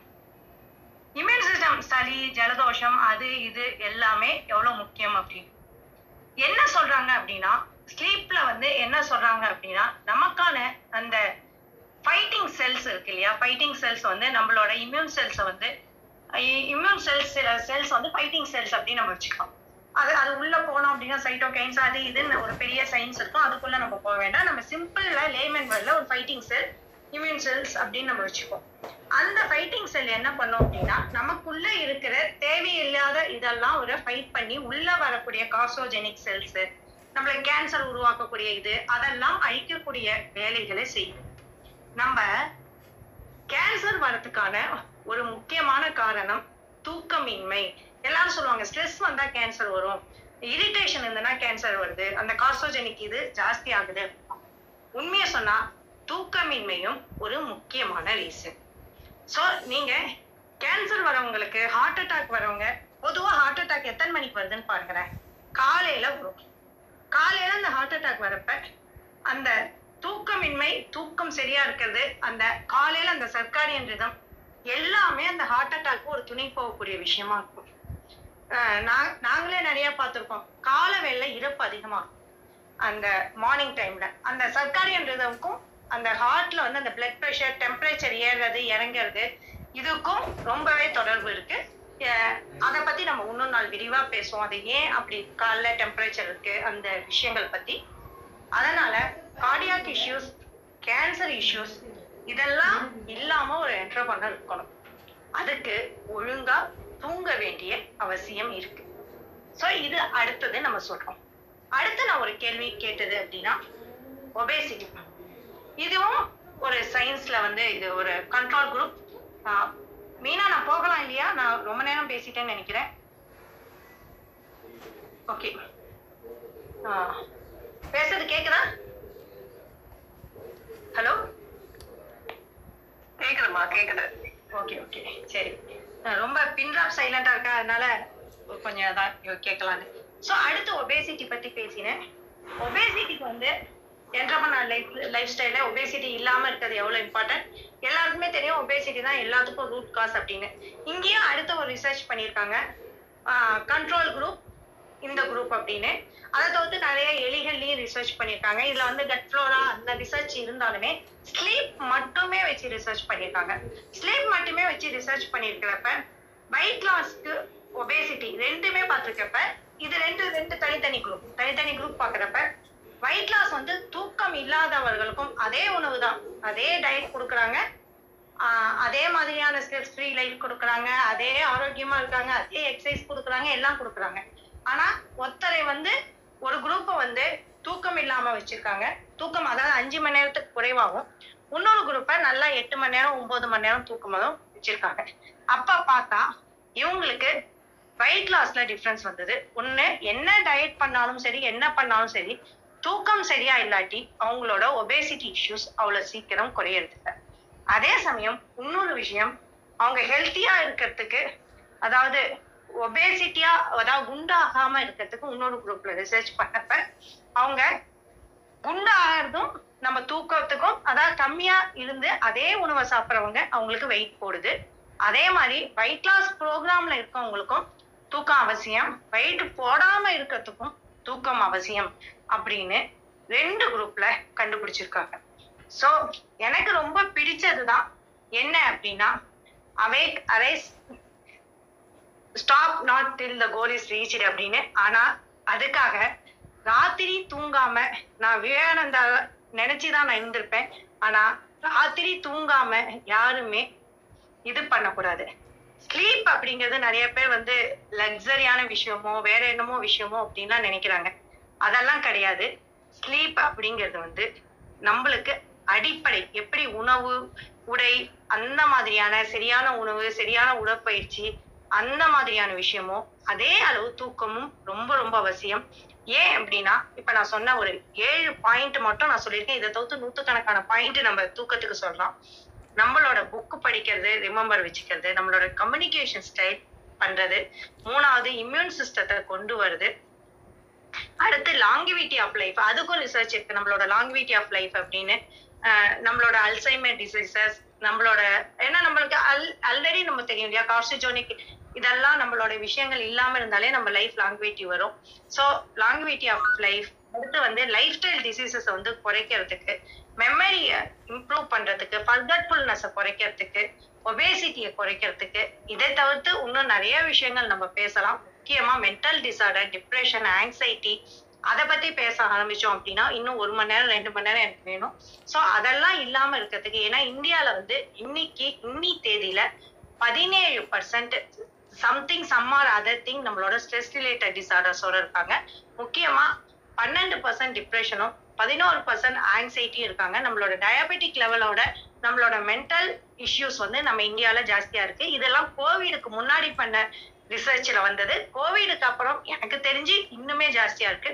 கோவிடுக்கு அப்புறம் ஸ்லீப் சம்பந்தமா ஸ்லீப் ஆப்னியா, இன்சோமினியா அந்த மாதிரியான விஷயங்களும் ரொம்ப ரொம்ப ஜாஸ்தியா இருக்கு. ஸோ இது எல்லாமே நம்ம ரொம்ப கவனிக்க வேண்டிய விஷயம். இதுக்கு வந்து ஸ்லீப் அப்படிங்கிறதுக்கு வந்து not only healthy life style, walking அதெல்லாம் மட்டும் பத்தாது. நம்மளோட மைண்டும் இங்க இம்பார்ட்டண்டா பிளே பண்ணுது. இது எல்லாமே சேர்ந்து நம்மளுக்கு தூக்கம் வரணும். அப்புறம் தூங்கினாதான் நம்மளால ஹெல்த்தியா இருக்க முடியும் அப்படிங்கறத முக்கியமான பாயிண்ட். நீங்க யாரு மென்டல் டிசார்டர் அப்படின்னா கூட டிப்ரெஷன் ஆங்ஸைட்டி எது போனாலுமே அவங்க முதல்ல கேட்கிற, நாங்கெல்லாம் முதல்ல சைக்காலஜிஸ்ட்லாம் முதல்ல கேட்கிற கேள்வி உங்களுக்கு எத்தனை மணி நேரம் தூங்குறீங்க அப்படின்னு. அப்புறம் சைக்கோசோமாட்டோ ஃபார்ம் அப்படின்லாம் இருக்கும். அதெல்லாம் வலி, உண்மையான வலி இருக்காது, நிஜமான வலி இருக்காது, அவங்களுக்கும் தூக்கம் சரியா இருக்காது. ஸோ சைக்காலஜிக்கல் இஷ்யூஸ் எதா இருந்தாலும் நம்ம வந்து ரொம்ப மைல்டு இஷ்யூன்னு நினைக்கிறோம். ஸ்ட்ரெஸ் அப்படின்னா குரோனிக் ஸ்ட்ரெஸ் தான் நம்மளுக்கு ஹார்ட் அட்டாக் வரவே காரணங்கிறாங்க. அதாவது ஸ்ட்ரெஸ் அப்படிங்கிறது ஒரு நாள் நம்ம ஒரு தடவை அனுபவிக்கிறது, அது அன்னியன் படம் மாரி தினம் தினம் அந்த ஸ்ட்ரெஸ்ஸை நம்ம அனுபவிச்சோம் அப்படின்னா அது ப்ராங்காகி கிரானிக் ஸ்ட்ரெஸ்ஸாக மாறும். அந்த கிரானிக் ஸ்ட்ரெஸ் தான் நம்மளோட heart attack, life style disease வரதுக்கு காரணம், தூக்கமின்மைக்கும் காரணம். ஸோ இது தூக்கம் இல்லாட்டியும் ஸ்ட்ரெஸ் வரும். இது எல்லாமே தான் சேர்ந்து இந்த டிப்ரெஷன் மாதிரியான இஷ்யூஸ், ஆங்ஸைட்டி மாதிரியான இஷ்யூஸ், அதனால physical issues, life style issues எல்லாமே நம்மளுக்கு வருது. தூக்கத்தை பத்தியான டவுட் மிச்சம் வேற ஏதாவது இருந்ததுன்னா சொல்றோம்.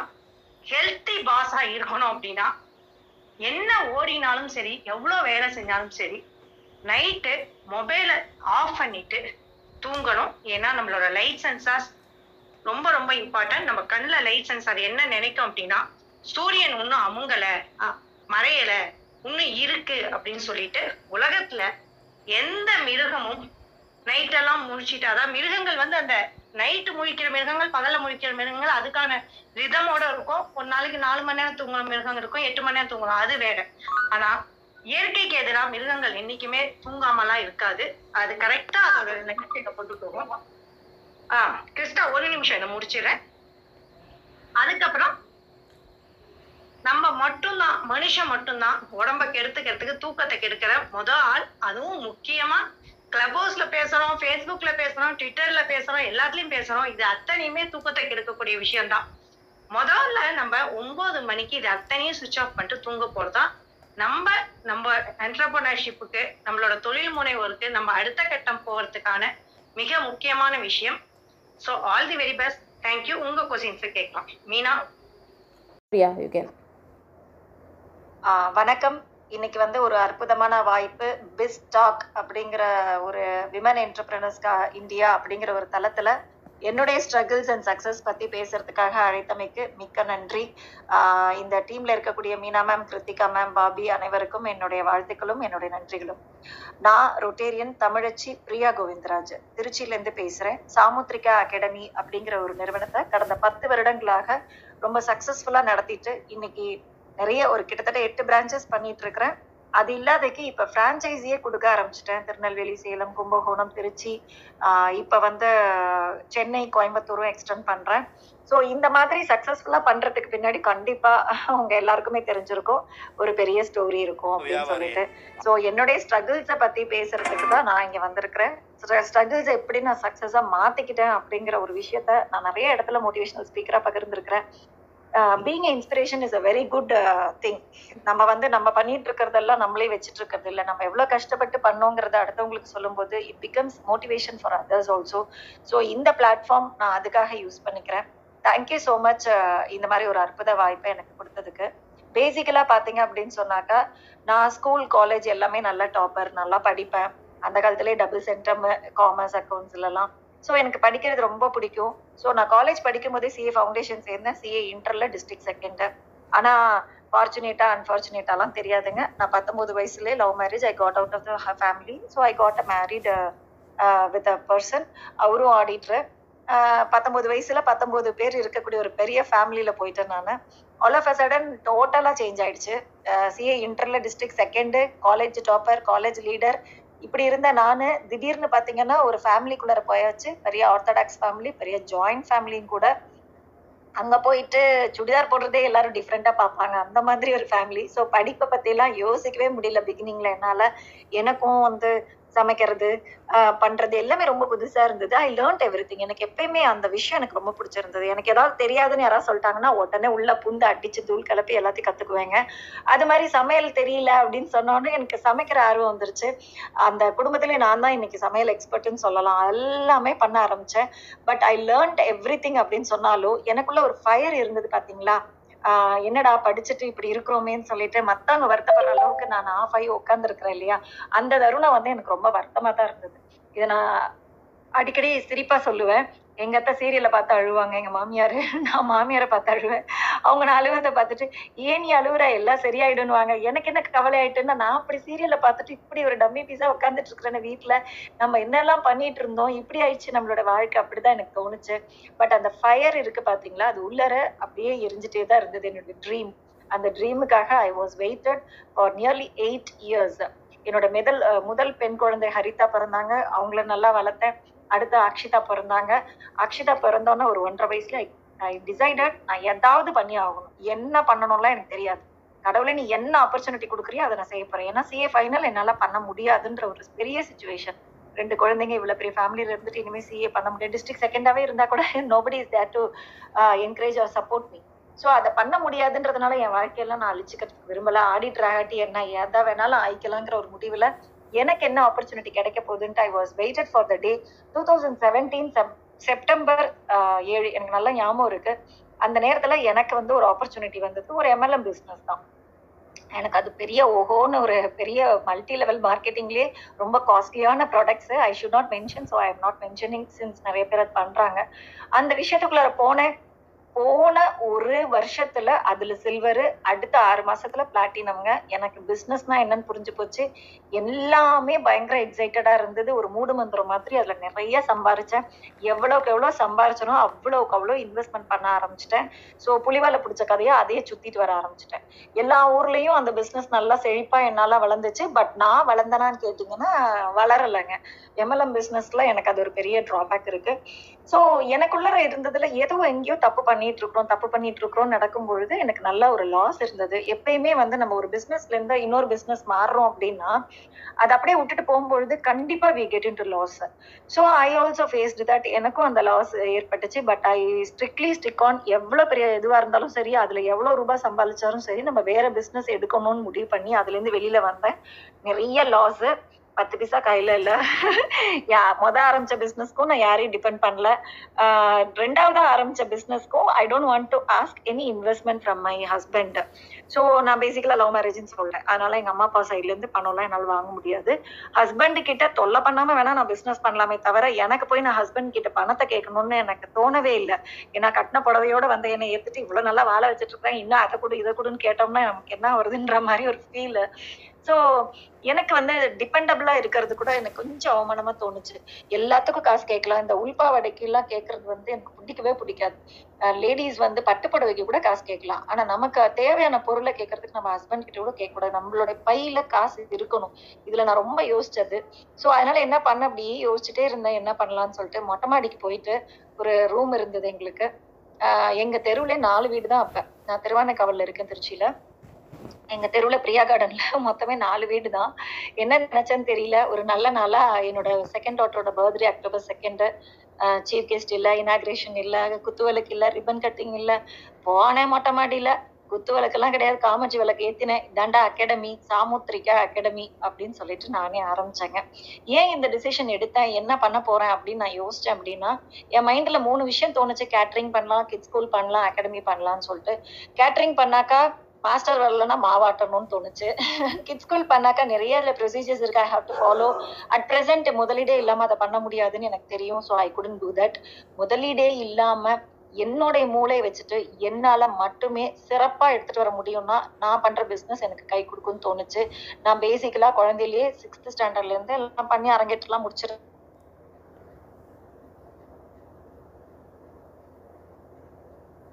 சொல்லி கொடுக்குறீங்கன்னு சொன்னாக்க நான் உட்காந்து ஒரு ஸ்டூடெண்ட் மாதிரி கத்துக்குவேன்.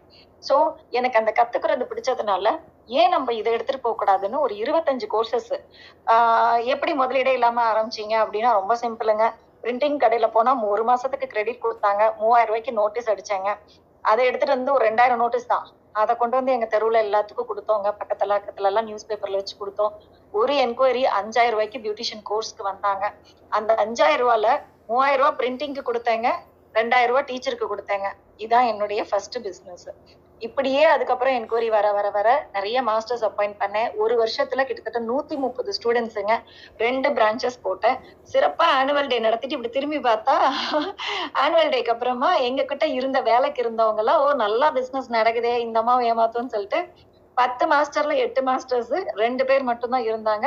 நூத்தி முப்பது ஸ்டூடெண்ட்ல நூறு பேர் போயிட்டாங்க, முப்பது பேர் தான் இருந்தாங்க. இவங்க எல்லாரும் சேர்ந்து ஒரு அகாடமி ஆரம்பிச்சிட்டாங்க. திருப்பி தலையில கை வச்சுட்டு உட்காந்துக்கிட்டேன், எங்கடா தப்பு நடக்குது அப்படின்ட்டு. பேசிக்கலா பாத்தீங்கன்னா எனக்கு என்ன பிரச்சனைன்னு எனக்கு புரிஞ்சுது அப்படின்னாக்கா, நான் ஒரு பிசினஸ் ஃபேமிலில இருந்து வரல. எக்ஸ்ட்ரீம்லி சாரி, அப்படியே நான் கண்டினியூ பண்றேன். பேசிக்கலா என்னோட பிரச்சனை என்னன்னு எனக்கு புரிஞ்சது, நான் ஒரு பிசினஸ் ஃபேமிலில இருந்து வரல. ஓகேங்களா, அம்மா பாஸ்போர்ட் ஆஃபீஸ், அப்பா இன்ஜினியரு, அண்ணா இன்ஜினியரு, ஹஸ்பண்ட் ஆடிட்டரு, ஹஸ்பண்டோட ஃபேமிலி எல்லாம் வந்து விவசாயம் பார்த்தாங்க, ஃபைனான்ஸ் அந்த மாதிரி. ஸோ நோபடி எனக்கு பிஸ்னஸ் சொல்லி தரத்துக்கு ஆளில்ல. நிறைய தப்பு பண்ணுவோம்னு தெரிஞ்சு போயிடுச்சுங்க அந்த மொமெண்ட். ஆனா தலையில கழிச்சுட்டு உட்காந்தாக்கா எல்லாமே நல்லபடியா நடந்துருமா? ஒரு வருஷம் சம்பாதிச்சதெல்லாம் ஆனுவல் டேல நல்லா செலவு பண்ணிட்டாங்க, கிராண்டா பண்ணியாச்சு. சூப்பரா ஒரு தேவர் ஹால்ல போய் நல்லா எல்லாத்தையும் வச்சு ஆனுவல் டே நடத்திட்டு திரும்பி பார்த்தா அகாடமி ஜீரோல நிக்குது. என்ன தப்பு பண்ணோம்னு யோசிக்கிறதுக்குள்ள அழுகதான் முட்டிட்டு வந்தது. ஒரு வாரம் போய் அகாடமில நல்லா உட்காந்து அழுதுட்டு வருவேன்.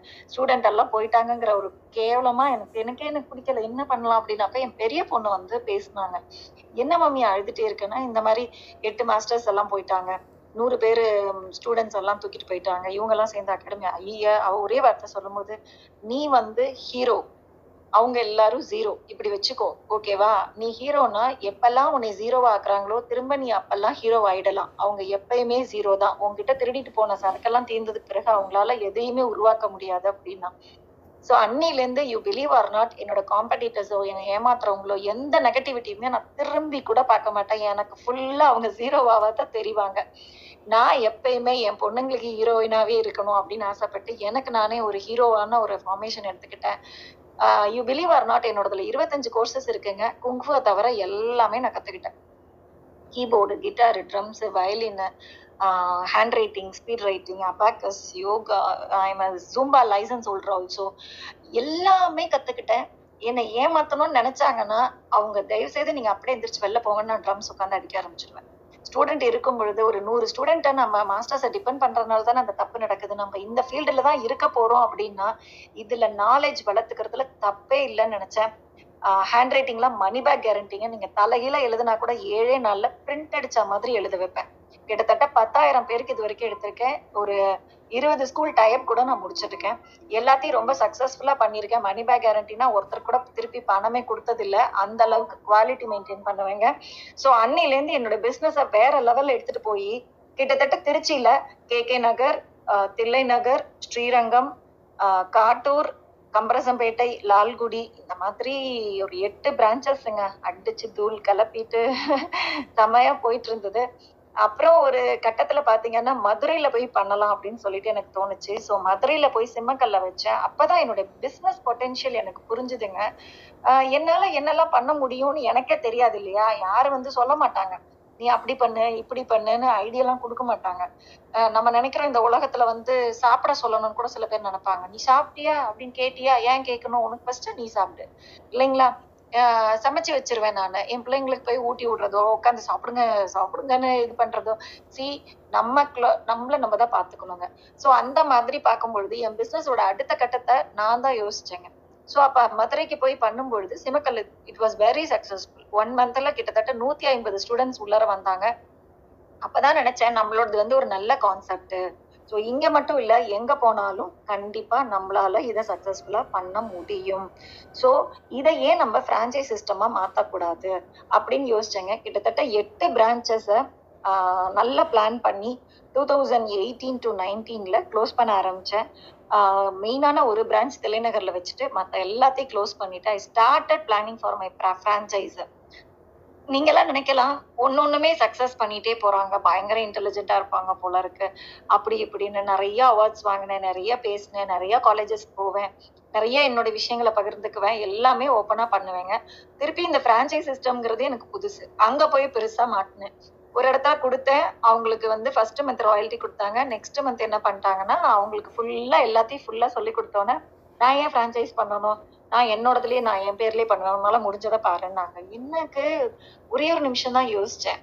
எனக்கு பல்கா ஒரு அமௌண்ட் கொடுத்தாங்க. அந்த அமௌண்ட்டை வந்து அவங்க எடுக்கவே இல்லை. முத மாசம் பாதி தான் எடுத்திருப்பாங்க. அவங்க என்ன சொல்றாங்க, நான் ரெண்டாவது மாசமே ஃபுல்லாவே எடுத்துடுவேன், நீ ஹெல்ப்பே பண்ண வேணாங்கிறாங்க. அப்ப நான் பிசினஸ் அருமையான பிசினஸ், அவங்கதான் ஏமாத்துறாங்க, உன் பிசினஸே ஓடல, நான் நாசமா போயிட்டேன், உங்ககிட்ட இருந்து பிரான்சைசி எடுத்திருந்தா அப்படின்னு சொன்னா நான் வாங்கின காசை திருப்பி கொடுத்துட்டு ஓடி வந்திருக்கலாம் மன்னிப்பு கேட்டுட்டு. ஆனா உன் பிசினஸ்லாம் அருமை, நீ உன் மூளையெல்லாம் எனக்கு கொடுத்துட்ட, தெரிஞ்சோ தெரியாமலையோ, நான் உனக்கு ராயல்ட்டி தான் கொடுக்க மாட்டேன், நான் உன்னை ஏமாத்த போறேன்னு சொன்னது எனக்கு ரொம்ப பிடிச்சிருந்ததுங்க. அவங்கதான் என்னோட பெரிய இன்ஸ்பிரேஷனா எடுத்துக்கிட்டேன். அடி தூள் வாவா, நீ ஒரு இடத்துல தானே ஏமாத்துற, நான் தமிழ்நாடு ஃபுல்லா போடுறேன், நீ என்ன பண்ணுவேன்னு சொல்லிட்டு பக்காவா பிளான் பண்ணாங்க. எதுக்கும் கோவப்பட மாட்டேன், அழுக மாட்டேன், சண்டை எல்லாம் போடுறதுல எனக்கு டைமே இல்லை. அதெல்லாம் தாண்டி அந்த மெச்சூரிட்டி லெவல் வந்துட்டு நான் சில சமயம் சொல்லுவேன், ஞானி ஆயிடுவாங்க ஒரு பிசினஸ் பண்ணான்னு சொல்லுவேன். அந்த மாதிரியான ஸ்டேட் ஆஃப் லெவலுக்கு போயிட்டேன் நானு. ஸோ அப்படி போனதுக்கு பிறகு இப்ப திருநெல்வேலி போட்டிருக்கேன், சேலம் போட்டிருக்கேன், கும்பகோணம் போட்டிருக்கேன், திருச்சியில நடந்துட்டு இருக்கேன், சென்னையில ரெண்டு பிரான்சைசி கன்ஃபார்ம் ஆயிருக்குது, கோயம்புத்தூர்ல ரெண்டு கன்ஃபார்ம் ஆயிருக்குது, மதுரை, தேனி, திண்டுக்கல்ல ப்ராக்ரஸ் போயிட்டு இருக்கு. கொரோனானால அப்படியே ஓப்பன் பண்ணாம எல்லாமே ரெடி பண்ணி வச்சிருக்கோம். என்னோடது இது tenth year. This is my this is my tenth இயருங்க. என்னுடைய ஃபோக்கஸ் வந்து டென்த் இயர்ல அட்லீஸ்ட் மினிமம் டென் ஃப்ரான்சைசிஸாக கொண்டு வரணும். நான் என்ன யோசிக்கிறேன் அப்படின்னா, நிறைய படித்த பெண்கள் வீட்டில் உட்காந்துட்டு இருக்காங்க, வீட்லேயே உட்காந்துட்டு இருக்கிறாங்கன்னா அது அவங்க தப்பு கிடையாது. அவங்க உட்காந்துருக்கிறது தான் அவங்களுடைய பாசிபிலிட்டி. யாரும் போய் சொல்லுவாங்க, நல்லா படிச்சிருக்கேடா, நீ ஏன் சும்மா உட்காந்துருக்க, வேலை ஏதாவது பண்ணலாம் இல்லைன்னு மாமியார் சொல்லுவாங்க, நாத்தனா சொல்லுவாங்க, புருஷன் சொல்லுவாங்கன்னு நினைச்சிட்டு உட்காந்துருக்காங்களான்னு தெரியாதுங்க. எல்லாருமே கம்ஃபர்ட் ஜோனுக்கு போயிட்டாங்கன்னா சீரியல் பார்த்துட்டு, குழந்தைங்கள பார்த்துட்டு, புருஷனுக்கு சமைச்சு கொடுத்துட்டு, மாமியாரோட அரட்டை அடிச்சுட்டு தூங்குறதுக்கு தாங்க ரெடி ஆவாங்க.